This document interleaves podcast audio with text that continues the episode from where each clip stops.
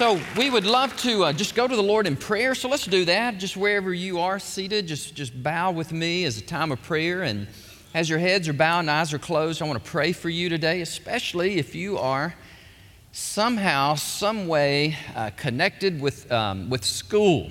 If you are going back to school this week, or maybe you just started back recently, or maybe you're an educator, uh, a principal, assistant principal, a teacher, if you would, would you just stand to your feet just for a moment? Would you just stand? Let me pray for you as people all over the sanctuary are standing because somehow you're a student or you're a teacher, somehow, some way uh, in the profession of teaching others. So God bless you as you stand. Let me pray for you. Father, thank you for these that are standing today.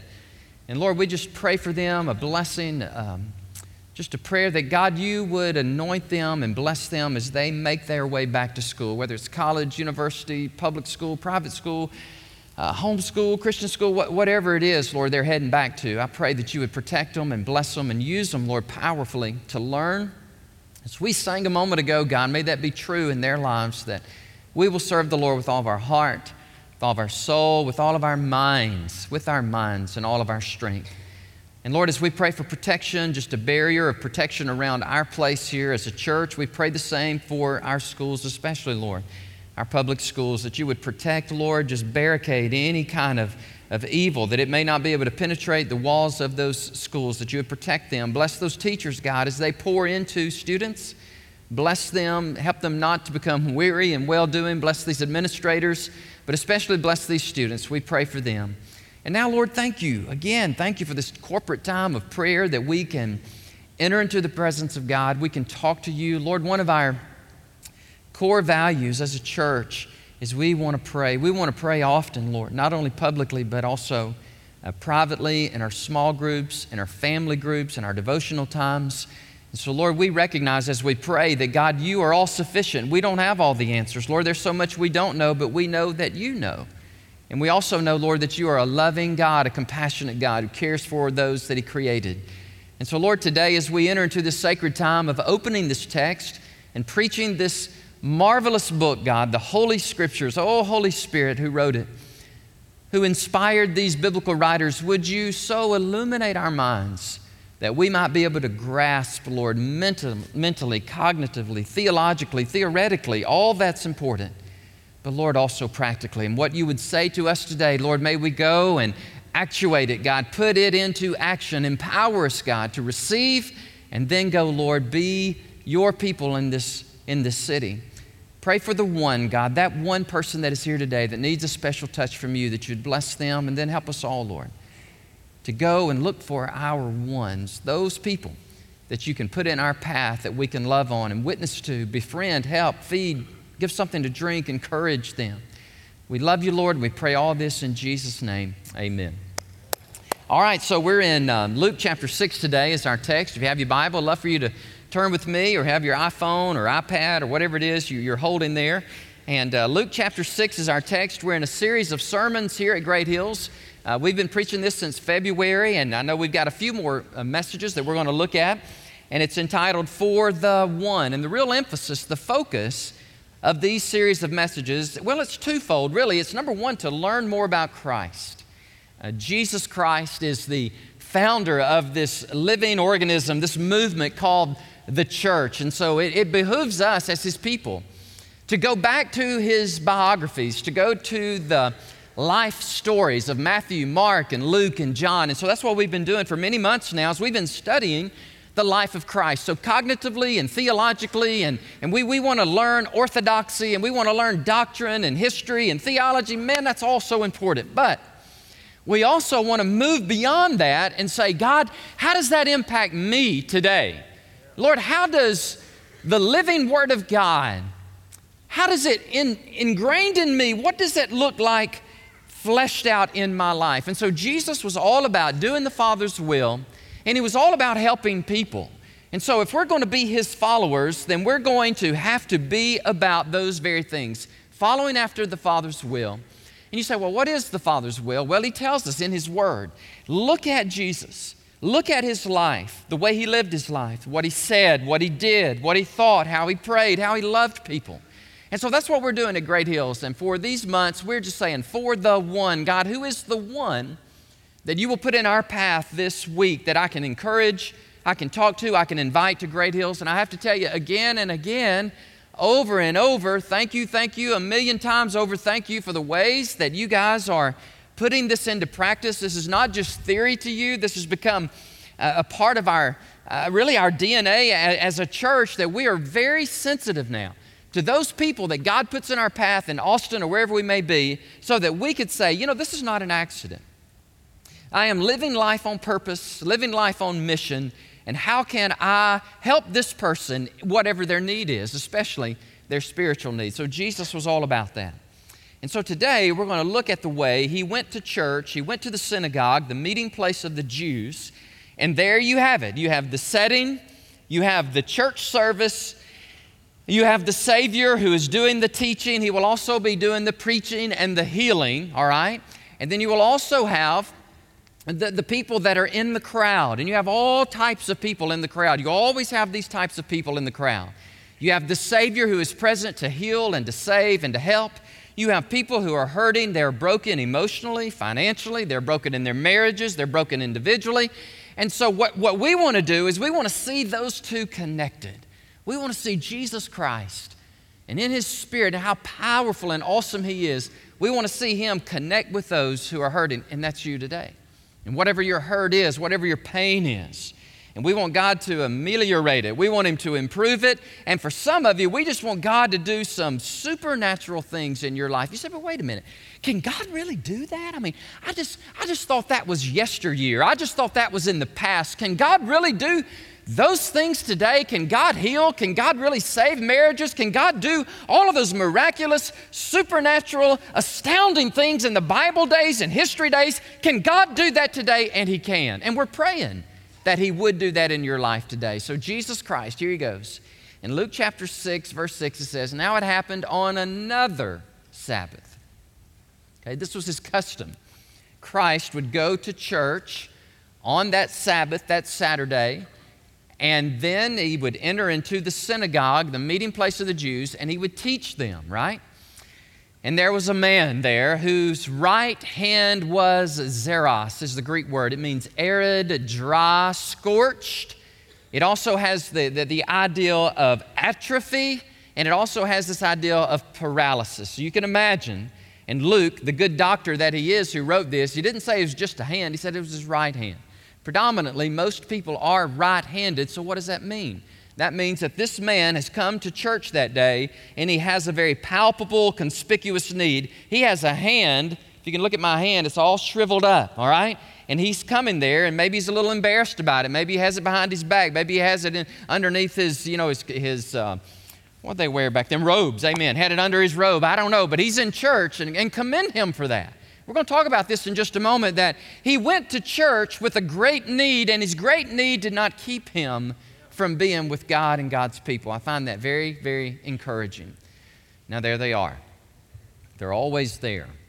The scribes and the Pharisees, they watched.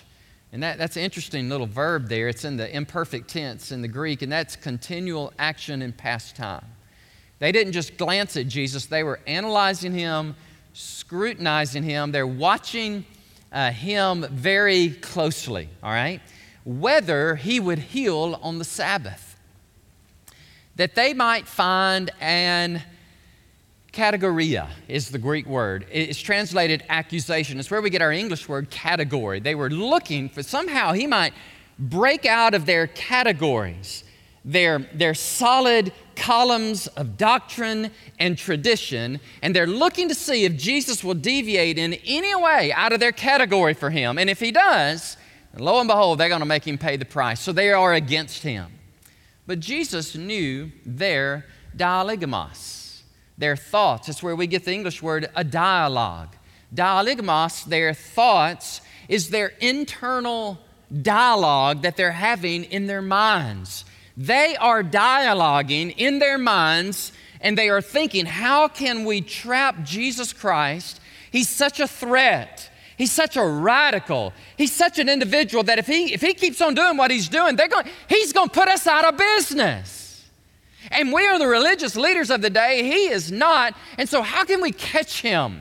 How can we trap him? So let's keep scrutinizing him so that as soon as he slips up and falls, we will be there to pounce on him, eradicate it. I tell you, some religious people are really mean. And they were mean. They were analyzing Jesus, dialoguing in their minds, but Jesus, being the Son of God, read their minds.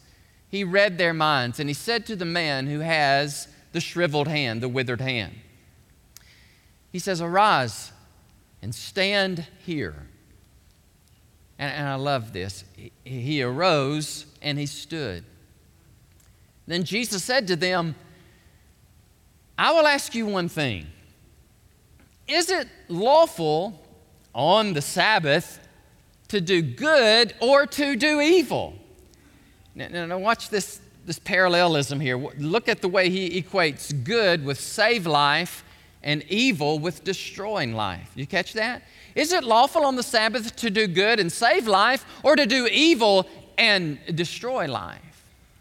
And when he had looked around, come now. I don't know how long he did this. But I'm just wondering in his mind if Jesus just didn't, he just looked, looked at the people.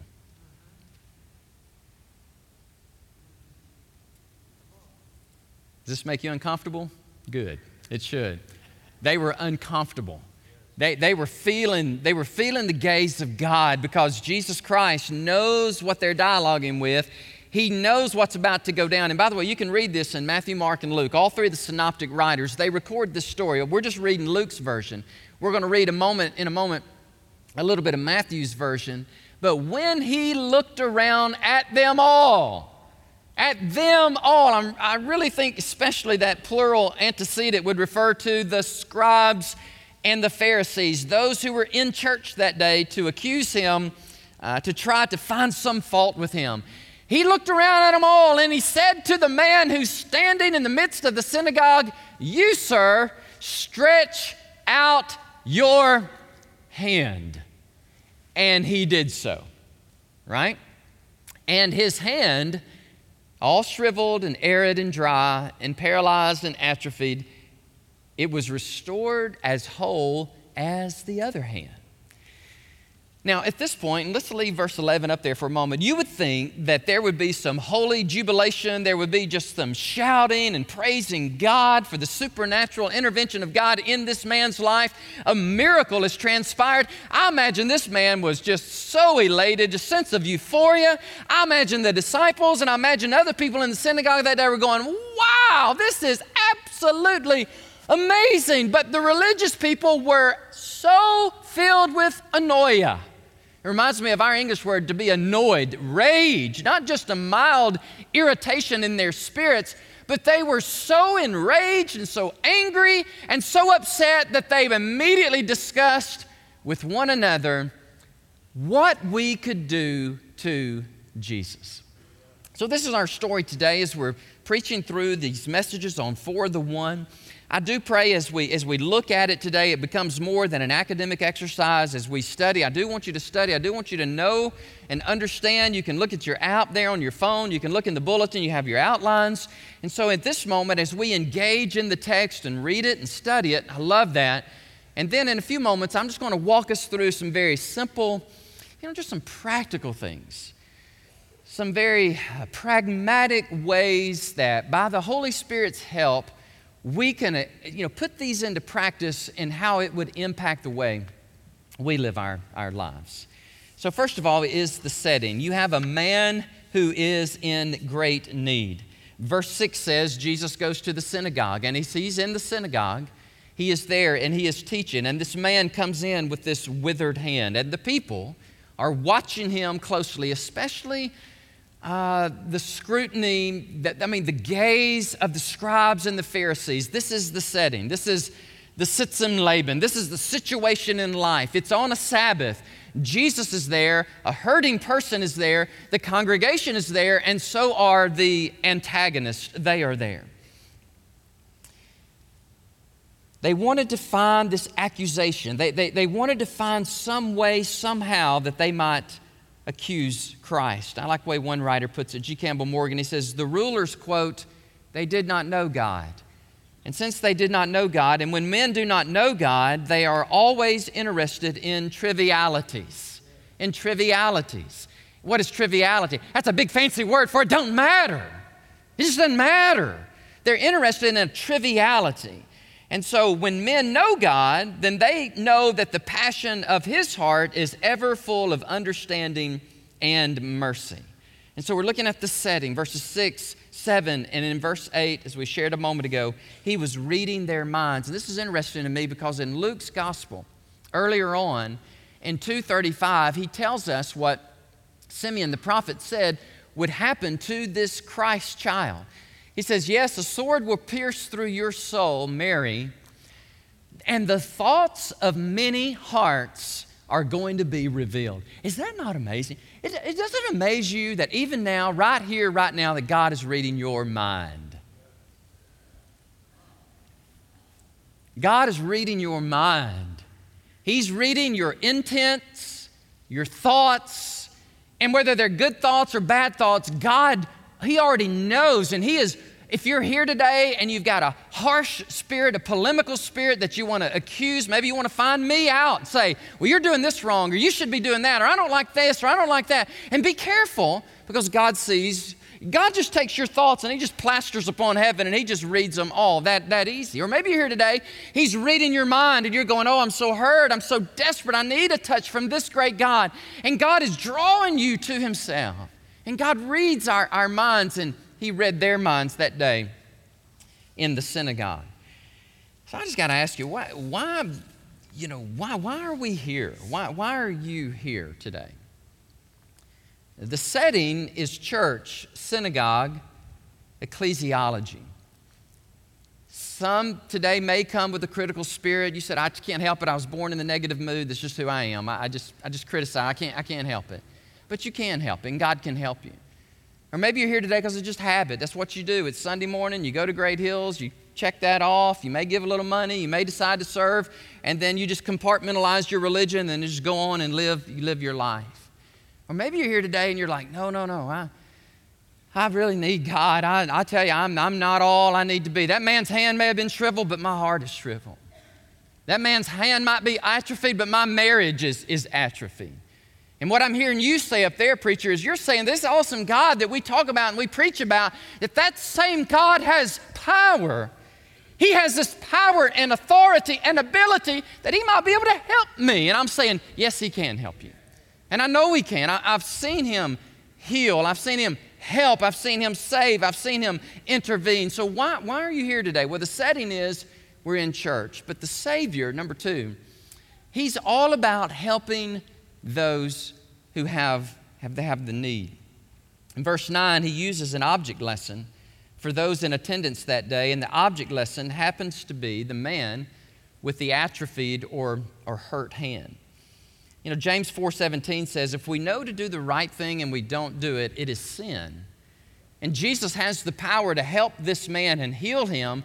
And so if Jesus decides not to help this man, even though the Father has commanded him and given him this commission to go and help and heal and preach and teach and, and the hurting, if Jesus decides, no, I cannot do this because these people will be upset with me, I know I'm going to get in hot water if I do this, so I'd rather not do it and not enter into this confrontational realm. So if Jesus were to do that, then he would be in sin, you see. But he's not going to be in sin. He's going to do the right thing. He's going to do the hard thing. And so Jesus Christ has this man stand up in the presence of them all so that he can perform his miracle. Mark three three says that after Jesus asked the question, they all kept silent. Is it good and right to do good on the Sabbath day, or is it, or, or should we do evil and wrong on the Sabbath day? And so Jesus is questioning them. He's putting them to the test.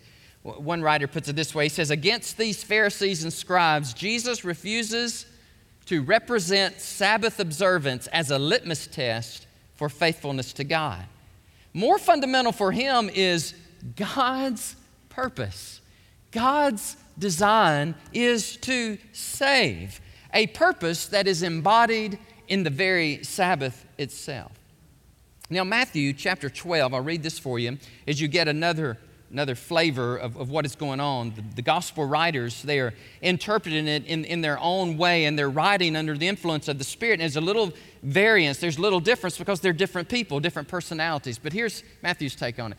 Then he said to them, "What man is there among you?" By the way, same setting, same identical setting. And, and, and so Luke just tells us a little bit. Matthew tells us a little bit more. What man is there among you who has one sheep, and if it falls into a pit on the Sabbath, will not lay hold of it and lift it out? Of how much more value? Now this man is standing there with the shriveled hand, right? Jesus says, and how much more value is this guy? Here's a man created in the image of God. He has far more value than an animal, than a plant, than a sheep, than any other thing created by God. This guy, this man created in my image, therefore it is lawful to do good on the Sabbath. Then he said to the man, "Stretch out your hand."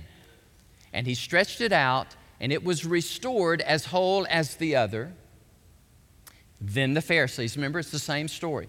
The Pharisees went out and plotted against him, but look at, look at Matthew's take on this. Not that just that they're reasoning in their minds what they're going to do with Jesus. No, they are determining how they might destroy him. It's fascinating to me in this context that Jesus, in verse ten, commanded this man to do what was literally impossible. Jesus says, "Stretch out that hand," and the guy's probably going, uh, "Excuse me, sir, this this hand ain't happening. This hand ain't been stretched out, and we don't know how long, and we don't know how this hand became the way. Maybe it was congenital. Maybe he was born this way, or maybe he he, uh, you know, maybe maybe an ox or something stepped on it, or maybe a horse bit it. I I don't know, but whatever it is, his, his hand is in a bad way, and yet Jesus Christ says, "Sir, stretch it out."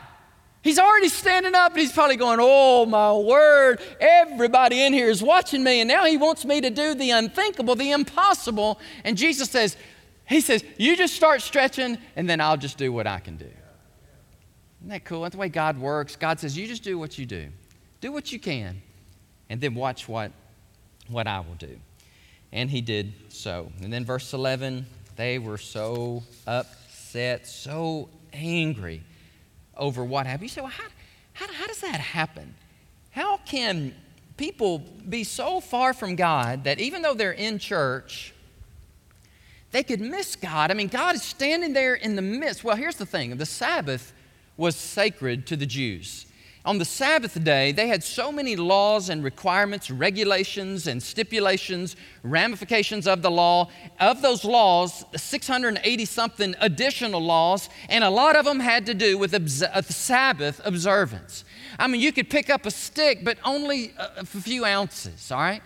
You could only do certain things on the Sabbath. They were so rigid, and they, they were so determined. Here's the thing. They were saying, "We're doing you a favor, God, because we're adding to what you told us to do, and we're going to please you, and those that don't please you, we're going to let them have it. We will be God's Gestapo.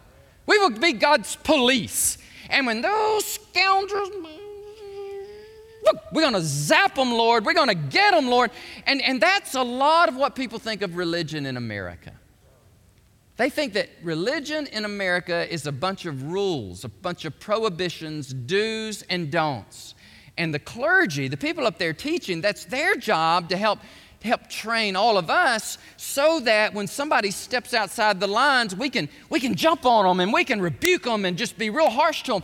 That was the religion of first century hyper-Pharisaism and Judaism. It had gotten to that point. So you can imagine, here comes Jesus, my, my, my. And he's just breaking all the rules. He's, pick, he's, he's healing people on the Sabbath. He's He's letting his disciples go and eat bread out of the out of the out of the temple. He's doing all these things, and, and he's there to help. He's there, he's there to, to minister and to disrupt. And man, they just they just can't handle it. Because they have gotten God exactly where they want God to be. He's in a little box. And if God himself were to step outside that box, then they would take it upon themselves to rebuke God. That's serious. That's serious. So what I want to do is, at closing of my message, I want to look at just four or five just principles that we can take from the text And I do hope, and I, this is always my, my earnest desire. I, I love to study God's Word, and I love to immerse myself in this text and all of these, this manuscript that I've written, and all these notes, and all this this Greek, and all these things. And I, I enjoy that. I know I'm a little weird, you know, but in that way, a little, uh, not weird, eccentric, you know, in that way. And I, I enjoy that, but it's all for naught if our minds are filled with biblical knowledge, but it has no implication for our heart.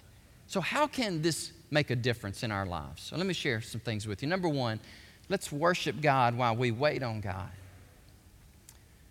I'm still so amazed at that guy. He showed up to church that day. He went to worship God even though he had a tremendous need. I'm sure he had prayed many times for God to take this away and heal my hand. And, and, I, and I'm sure that uh, he had some, you know, maybe even some hopeful thoughts on this particular Sabbath, that maybe God would do something special in his life, but maybe God wouldn't. And so he's having this debate. He's having this dialogos in his mind, this internal discussion. And yet in the midst of all of that, he decides still to go to church and worship God, even though he's waiting on God to do something magnificent in his life. Hey, listen, if the only time you come to God in church is everything is rosy, we're going to have about three people here every Sunday. I think because the reality of life is life is hard and life is difficult, and yet in the midst of that difficulty, in the midst of that pain, everybody in it, I, I guarantee you, I could ask every single person stand up, and you would you would say something like, well, I'm concerned about this, or I'm worried. I know I shouldn't be worried, Pastor, but I'm worried about this. My health is not good here. My, my grandson is doing some crazy things here, or I'm not so sure about my job here. And we got all these needs, and if we wait, if we wait and say, well, I'm not going to give God a chance until God answers all of my prayers, then you'll never come. But come as you are. Come today, like this man with the shriveled hand, and we enter into the presence of God. We put ourselves in a position to be blessed by God. I think it was Woody Allen, not a Woody Allen fan, but I sure like this quote. eighty percent of success is showing up. eighty, I want you to chew on that throughout this week. Think about that. I don't particularly feel like getting up and going to church to, or going to work today. I really don't want to go to school today. Geometry. Who created Euclidean geometry? What was on that person's mind? I just don't think I'm going to do that today. And if you you can't you can't do that, you have to say, no, I'm going to walk into it. I'm going to show up. It's amazing when we show up how God shows up. Second thing I want to share with you is impossibilities. This is probably my favorite of the five. Impossibilities become possibilities through Christ. It's impossible for this man's hand to be restored as fresh and vital as his left hand. It's absolutely impossible. Do y'all see this? This is impossible. This hand is in a bad way. This hand is in a good way. How can this hand mimic this hand? It's impossible with man.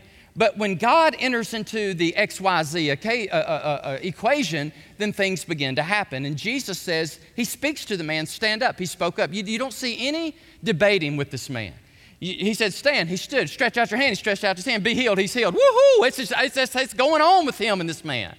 And so he's, this impossibility becomes possible. And I have some scriptures I want you to think with me this week. Think with me even this week. Matthew nineteen twenty-six, Jesus said, with men, this is impossible, but with God, all things are possible. John fifteen five, Jesus says, I am the vine, you are the branches. He who abides in me produces much fruit, for without me, anybody, you can do nothing. Yet Philippians four thirteen says, I can do all things through Christ who strengthens me. And I see this. I see this often as a pastor in the city. When people, even though they're hurting, or even though it looks dismal and dark, God invades the realm of their impossible, and He brings light to darkness.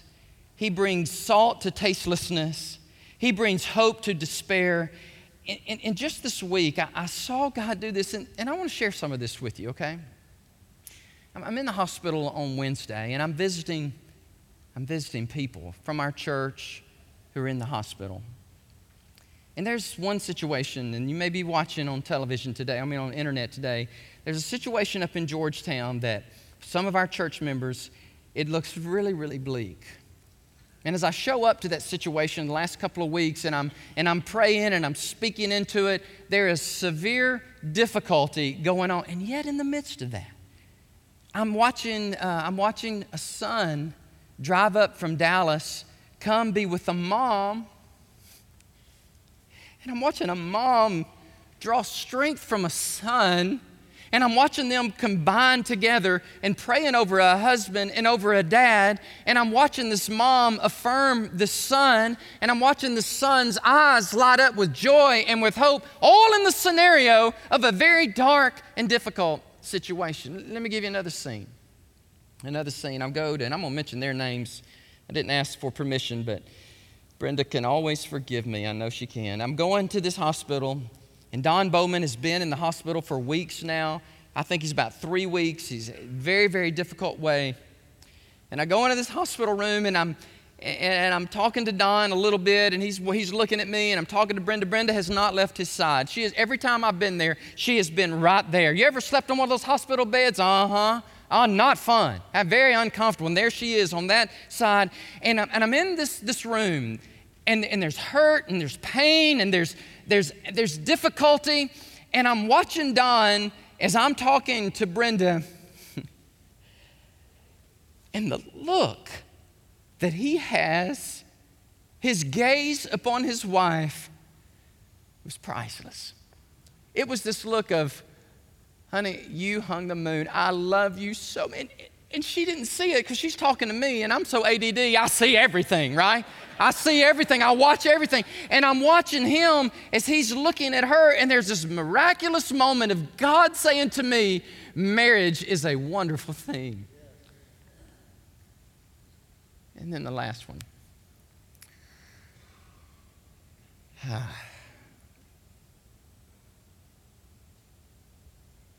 I'll share.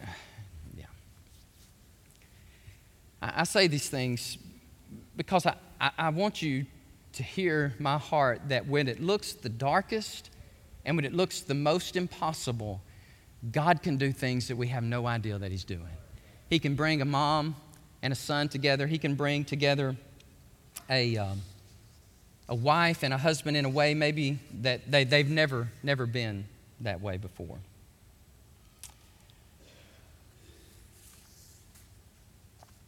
Can I share one more with you? Y'all good? You got time? Okay, good. Help y'all just a second.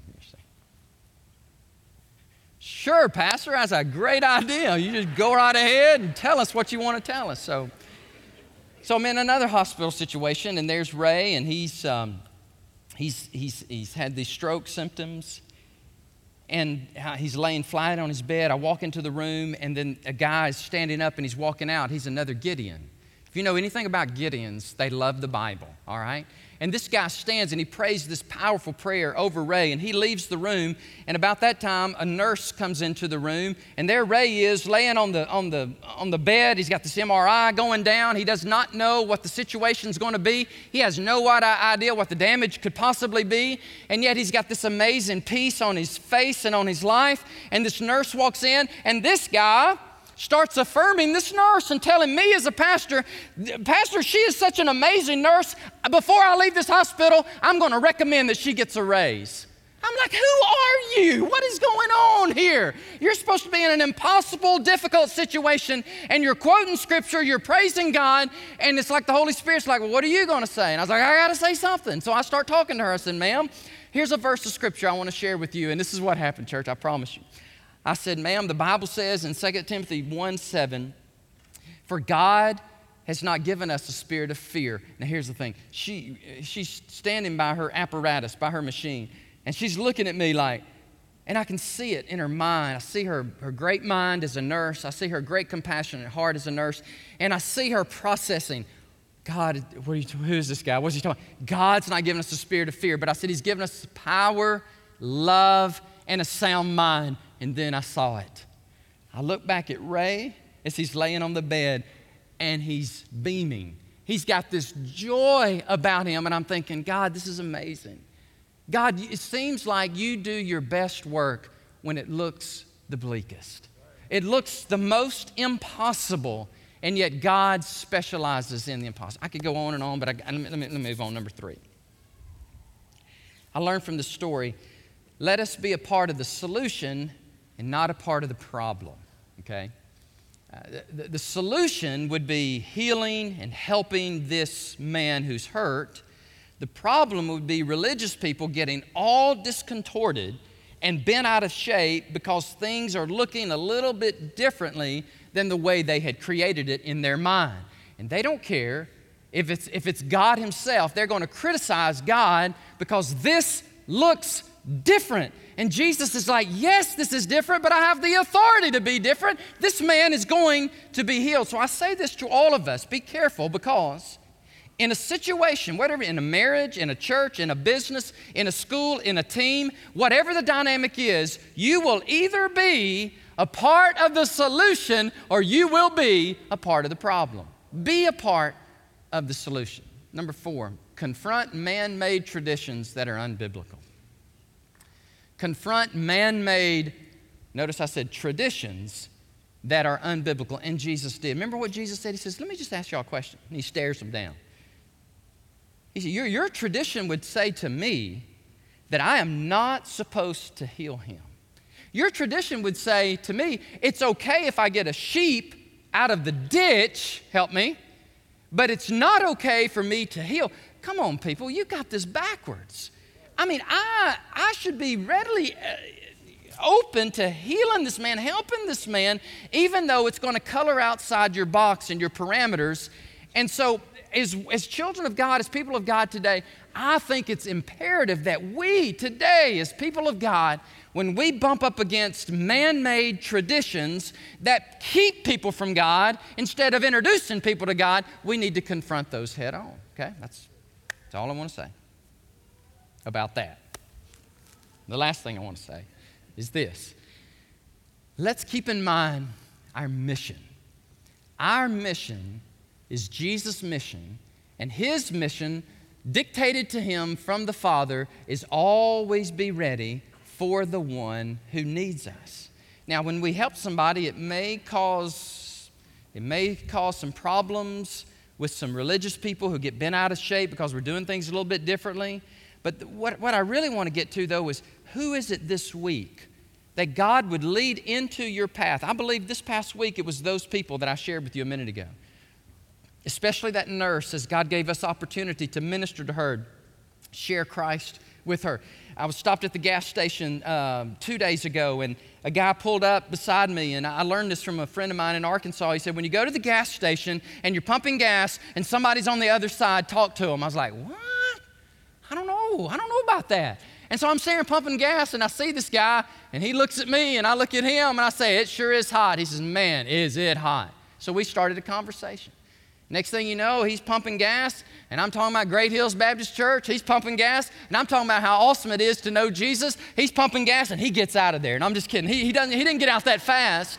But it was a cool, cool thing. It was just one of those moments of, here I am, God. I'm, I, I think I'm here to get gas, but I wonder if I'm here to talk to this guy and share. And he said, hey, I just might come to your church. My wife and I live pretty close to Great Hills Baptist Church. And I thought, man, that's that's really cool. So who is our one? Who is your one this week? Okay, let, let me share this one last thing that I hope this encourages you like it did me.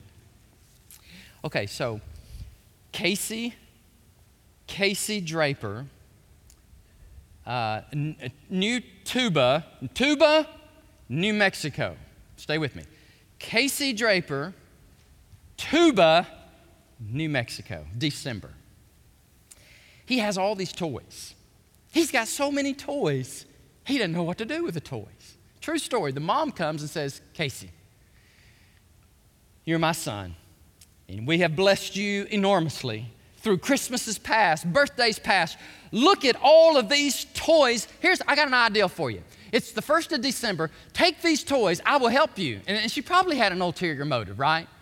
Let's get rid of some of these toys. Hey, here, let's take these toys. Let's take them to a thrift shop and let's sell the toys and give you the money so that you can get bigger toys. And he's going, hmm, kind of liking this. And the mom's like, yes, good idea. Isn't that a good idea? He goes, well, Mom, why don't we do this? Why don't we take the toys, sell the toys, And why don't we give other toys to people in our family that may not get a toy?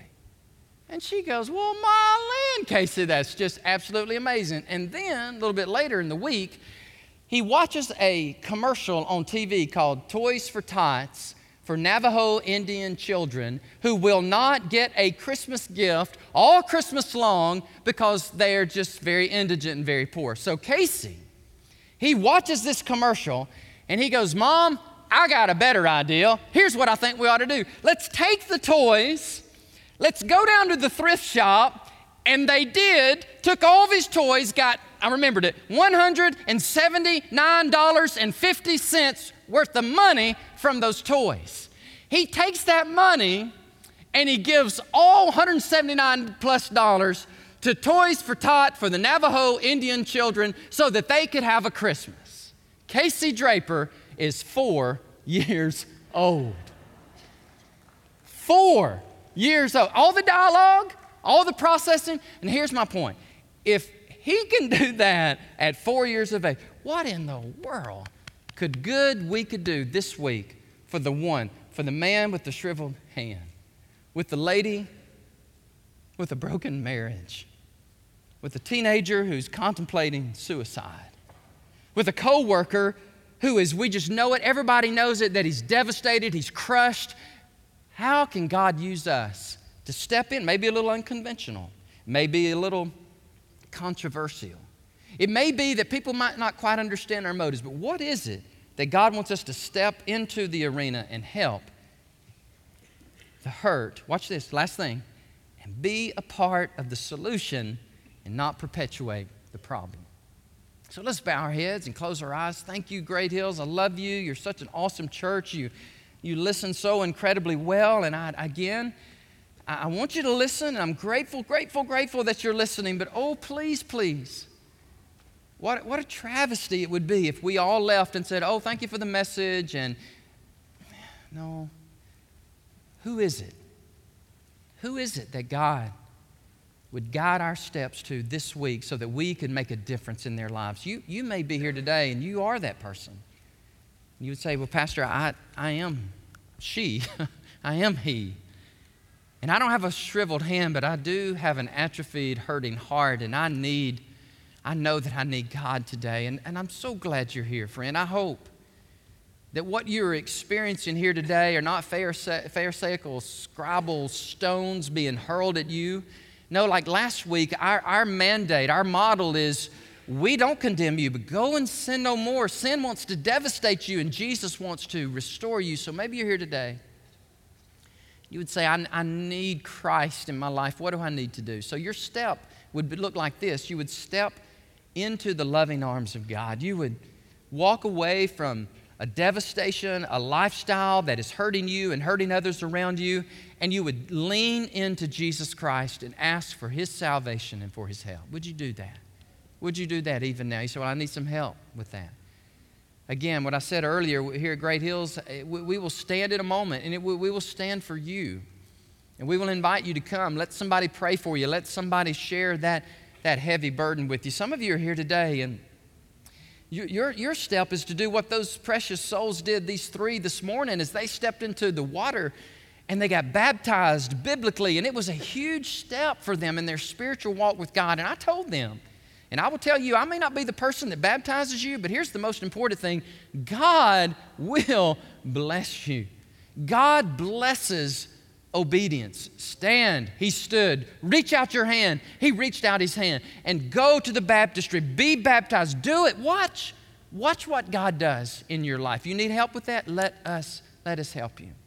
Finally, you may, you may be here today and you're like, well, Brother Dan, I just want to be honest with you. I know so much on a theological, cognitive level. I have a P H D in knowledge of Christianity, but I'm operating on a kindergartner level with obedience and practicality. Let us help you, friend. Let us encourage you. Let us, let us guide you off of the sidelines and onto the playing field. And for you, it could be coming to our Discover Great Hills class. And what a great class that is. And we'll start it up again the first of September. And listen and learn and take the evaluation, take the spiritual inventory test and see how God has gifted you and then put it into practice. Let's do this, guys. Let's let's do, let's all take a step. Let's all take a step closer to God today. What some of you say, Brother Danny, it's a baby, baby step. It's a teeny, teeny, bitty, bitty step. That's okay. As long as you step toward God today. Father, we thank you for your word. Lord, we thank you for this message today. That, Lord, you have stepped into our lives and you have stepped into our world and you've healed us and you've helped us. And, Lord, we pray that you would keep healing and helping people even right now. And I'm praying, Lord, that whoever this person is today, they, they may have come simply to watch their friend get baptized and they had no idea that God Almighty was going to so powerfully speak to them and draw them closer to Him. Lord, thank you for doing that.